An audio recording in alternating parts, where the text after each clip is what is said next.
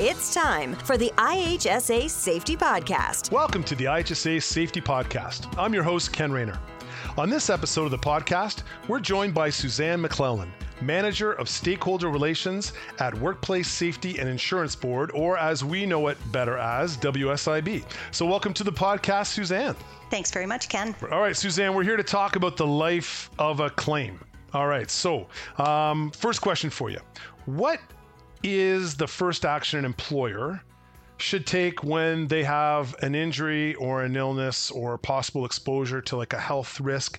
When that occurs, what should an employer do? All right. So, when an injury or an illness or an exposure happens at work, the first action is always to address the healthcare needs of the person who's been ill or injured. So that's primary concern.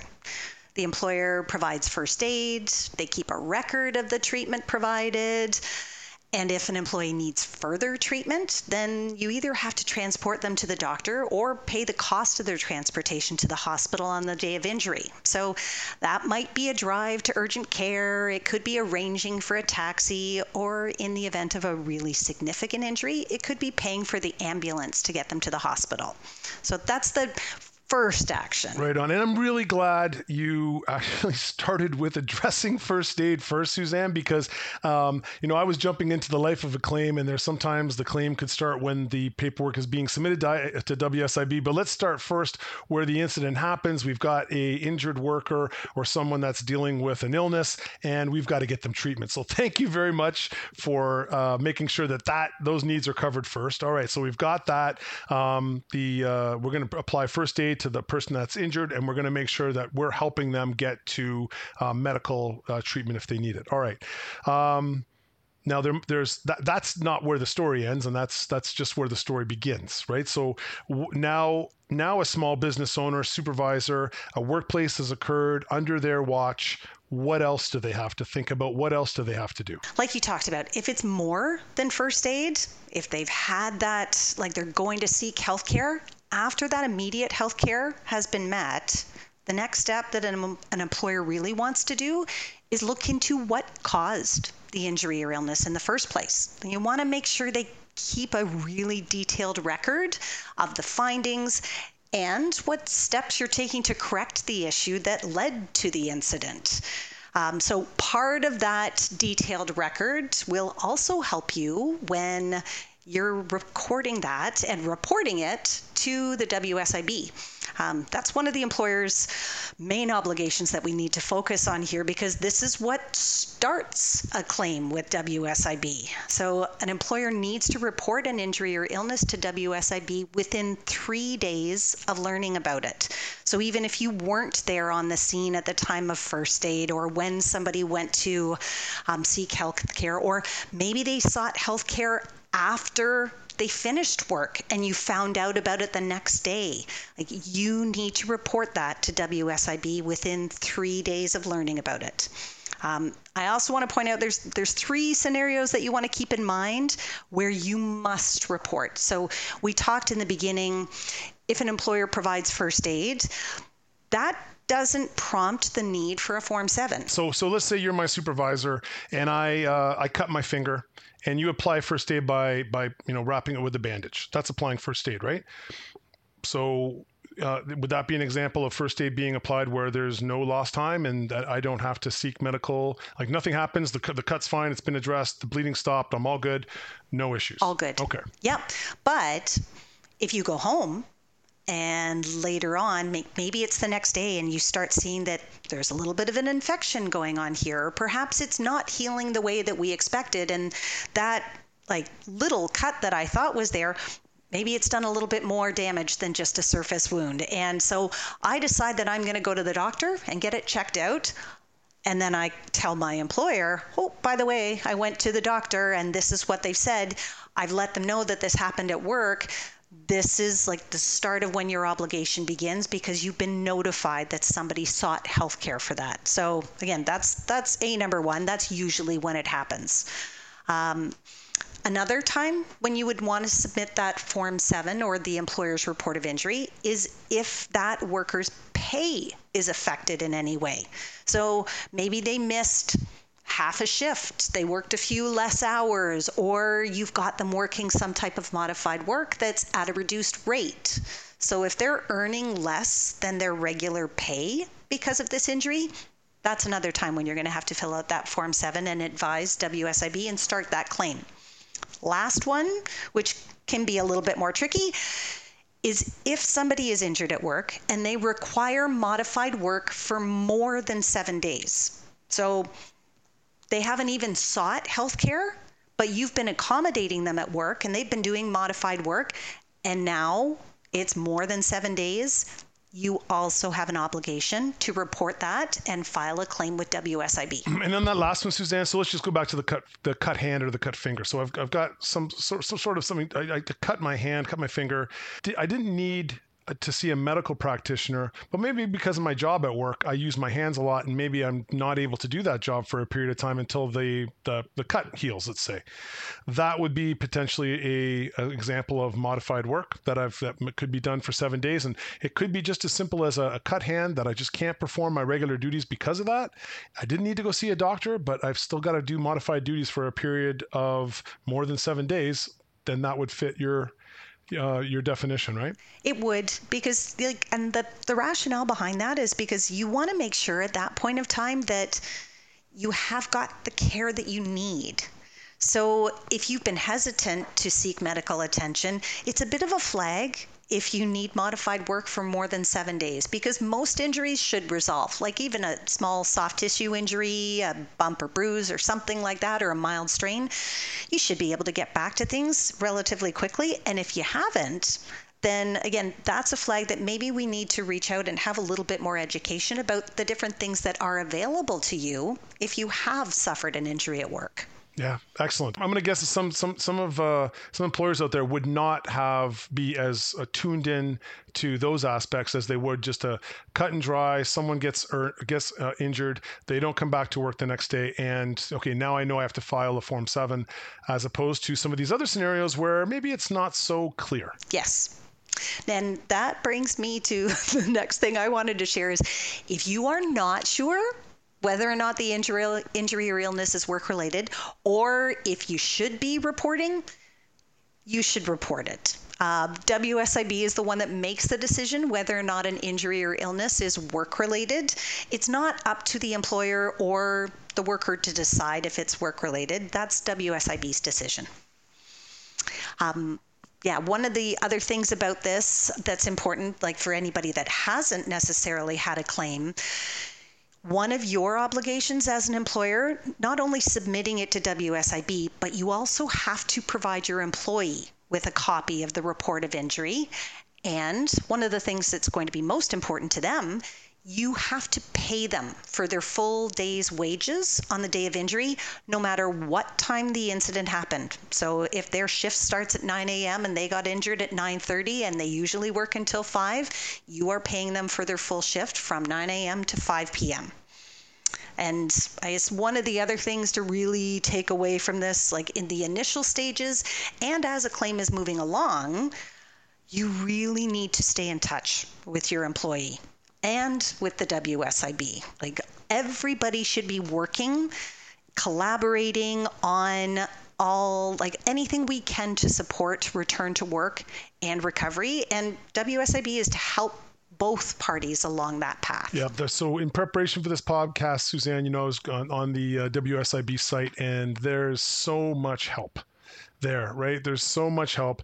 Um, so you know, it seems communication really is key, and if there's if there's clarity that's needed, reaching out to the reaching out to WSIB is your best bet definitely. Perfect. Yeah there's there's a lot. It can be very overwhelming for somebody the first time either they have a claim at work with one of their employees or if you are the injured person who's been hurt. Like either way you're dealing with a lot. Absolutely. And and sometimes you're dealing with you know you're dealing with all that in the midst of something that's dramatic that's taking place that maybe difficult to remember all the steps you need to take, right? So, um, well, number one, they can go back and listen to this podcast, or they can, you know, continue to go to the uh, the WSIB website that has just you know a host of information, or contact WSIB. So we've talked about the, the you know the employer, the the supervisor, so that's in charge of the site. When when something happens, what do they have to do? What about the injured worker? So obviously, you know, we talked. You know, the first thing you said was let's make sure that they're getting the appropriate first aid. Let's make sure that if they're needing to be um, if their injury needs to get addressed by a medical practitioner, then let's make sure that they get to get that help. Um, what about the the benefits and the support that an injured worker receives from WSIB? What does that look like? There, uh, as I said earlier, there is so much to know about this, and it's really important for people to understand what they are entitled to and what supports are available to them if they experience an injury or illness at work. It's it can be very overwhelming. And, and, there are a lot of supports to help them along their path of recovery. Like you said, the website is one, um, and picking up the phone to call our one of our customer service representatives or a case manager who is managing their claim going forward. Um, so again, there's a lot of different resources for them. Um, there are a number of supports and benefits we provide to people depending on their needs or what treatment or supports we approve in the claim. Um, we provide income replacement, medical coverage, uh, support for workplace parties in helping the injured or ill person return to work. Uh, it could mean free professional interpretation for phone calls, and we arrange to have letters translated if needed as well. Um, the exact benefits that somebody can get is specific to each case and depends on their injury or illness. Um, so, somebody that has um, a strain to their right arm may have a brace that's approved for them, whereas somebody that has had an injury where they had a fall and it caused some kind of damage to their mouth, they may be entitled to dentistry. So there's a lot of different things that could be available.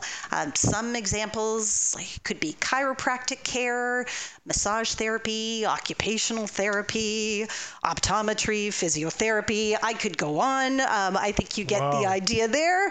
Um, yeah. But yeah, there are a lot of services available. We cover hospitalization, emergency care, and surgery. Um, and as I said before in the example for braces, we cover medical devices, equipment, orthotics, again, all based on what's specifically approved for that claim. Um, there's prescription drugs, that's another thing. Um, anybody that's injured or ill shouldn't be paying out of pocket for that. We pro- we provide 100% coverage for medication prescribed by physicians for the work-related injury or illness. And we also cover reasonable travel and accommodation expenses when it's associated with the work-related injury or illness. Um, and, and I get into that as far as travel and accommodation because there are circumstances when somebody has to attend medical appointments. Um, again, if somebody's facing barriers to their recovery, we may send them to one of our specialty programs. And those are available across the province. Uh, they offer expertise of an interdisciplinary healthcare team. And that might mean attending an upper extremity clinic where you would see um, surgeons that are specific to that, like they a hand and upper limb clinic, or a lower extremity, or we have neurology specialty clinics. Um, there's specialty clinics for burn and amputations. Um, again, they're all tailored to provide that expertise for the type of injury that somebody has experienced. Um, just I know I've got a lot. There's so many things. Um, uh, what else? Um, aside from the recovery standpoint, there's the return to work piece. Like part of that might be providing education or reassurance, or even attending an on-site meeting with your the injured person and the employer to help identify what safe and suitable work looks like. Um, again, so much information to take in, and it's hard for somebody to kind of process that when it happens. So, either looking on the website and you'll also see when you get an initial entitlement letter, there's a lot of information there. It's probably about three or four pages long. And on those third and fourth pages, it gives you a list of all the things that are available to you and some of the resources there. So that's a good thing to pay attention to um, because initially you might just be looking at oh, is the claim allowed or is it not allowed? But there's so much information in those letters to help you understand what's there. Um, another resource uh, on our website, there's a tab that's called Resources for Injured or Ill People. And one of the items on there is Your Guide Benefits, Services, and Responsibilities. And it answers so many questions for injured or ill people all on one page. And we also have it available in about 11 languages. Um, it's it's always a great place to start. If I was signing up for this insurance, workplace insurance, Suzanne, and WSIB was a private company. Right, what you just so you know sometimes you you pick on these insurance uh, different packages and you've got a basic and an intermediate and like a gold. You're just you just named like a gold standard, like a, a gold package, right? Like you talked about um, you talked about the medical coverage and the you know all the different um, healthcare benefits that are available to them, not only from a general perspective, but specialty perspective as well, getting to very into very um, finite details like that. Wow, I, I, I, am learning things about WSIB today, so thank you. I always enjoy that on a podcast where I'm I'm picking up new uh, new information as well. So I didn't realize that all of those different things in that much specificity was covered by WSIB. Well, and you look at it like you did point out, like if it was a private insurance, what would you get? The gold, the silver, the bronze, whatever. Our goal is to be the insurer of choice that you would choose if given that opportunity. So again, like everybody has that mandatory coverage with WSIB, but we still want to ensure that the services that we are providing are the choice that you would make regardless. Excellent. Okay, so we know right now in the province of Ontario that if you have WSIB coverage and you are in a situation where you do sustain an injury or an illness at work, the good news that you're learning from this podcast is you have unbelievable coverage from WSIB to get you healed and get you back to work. So that's fantastic. So glad we covered all that off, Suzanne. That was a great overview. I guess we'd be remiss if we were, you know, we didn't talk about maybe pre- preventing things in the first place, right? So we're talking about life of a claim. We're talking about, you know, what employers need to do, the benefits that workers get um, from receive from WSIB when their claim is approved. But what about just minimizing the risk of further workplace injuries altogether? Um, you know, maybe maybe you can just touch on resources that WSIB and even the prevention system have to assist employers with their responsibilities. And, and you know, where a, a business owner or, or, or a, uh, their representative can go for help if they aren't sure, um, you know, after an injury or illness has occurred, um, but also making sure that they're aware of where they can go for information to to prevent the injury from happening in the first place? I'm going to start by saying that safety doesn't happen by accident. Ah, amen. Uh, it, it takes planning and work to ensure that your organization is safe and working to prevent injuries. And it starts at the top. Business owners have to encourage a culture of health and safety, and it should be ingrained in everything you do from your hiring practices, your operations policies and procedures, and a part of your daily meetings and huddles. Your employees need to feel empowered to discuss safety issues openly and freely.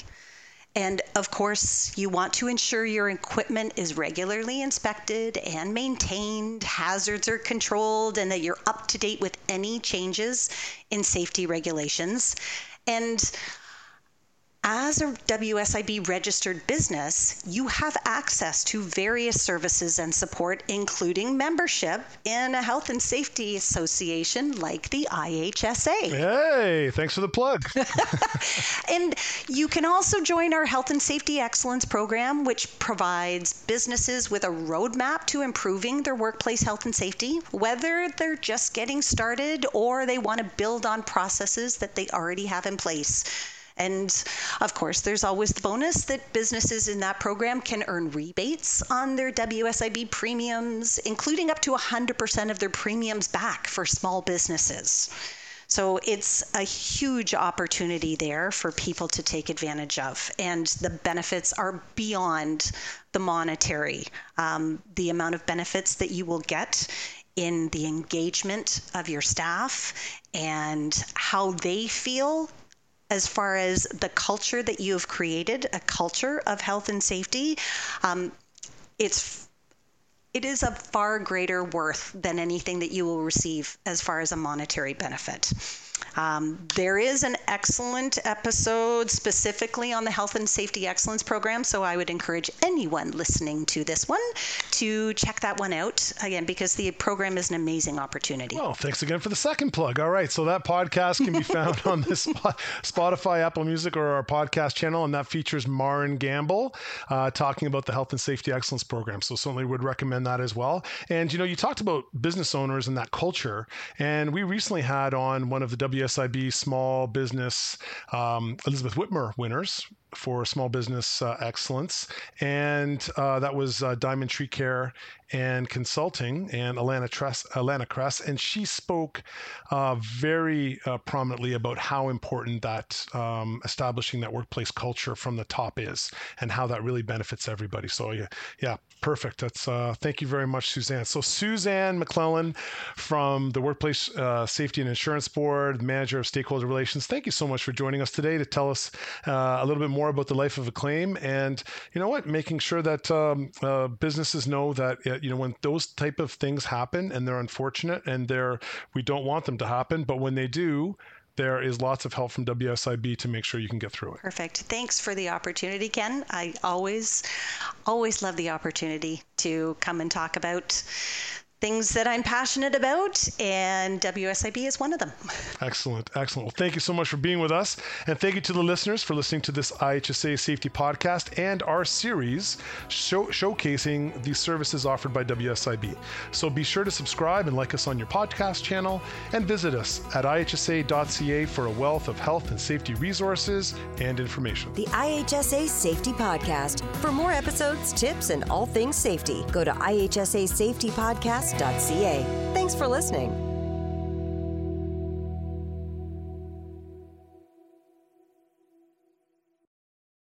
Each year, about 5,000 IHSA supervisor logbooks are ordered for supervisors across Ontario. Why is the logbook so popular? Because it was developed by the industry for the industry. That's what makes it unique. IHSA thanks the members of the Labor Management Network and advisory councils who contributed their knowledge, experience, and time to the preparation of this supervisor logbook. Contact IHSA at 1 800 263 5024. That's 1 800 263 5024 or visit ihsa.ca. That's ihsa.ca.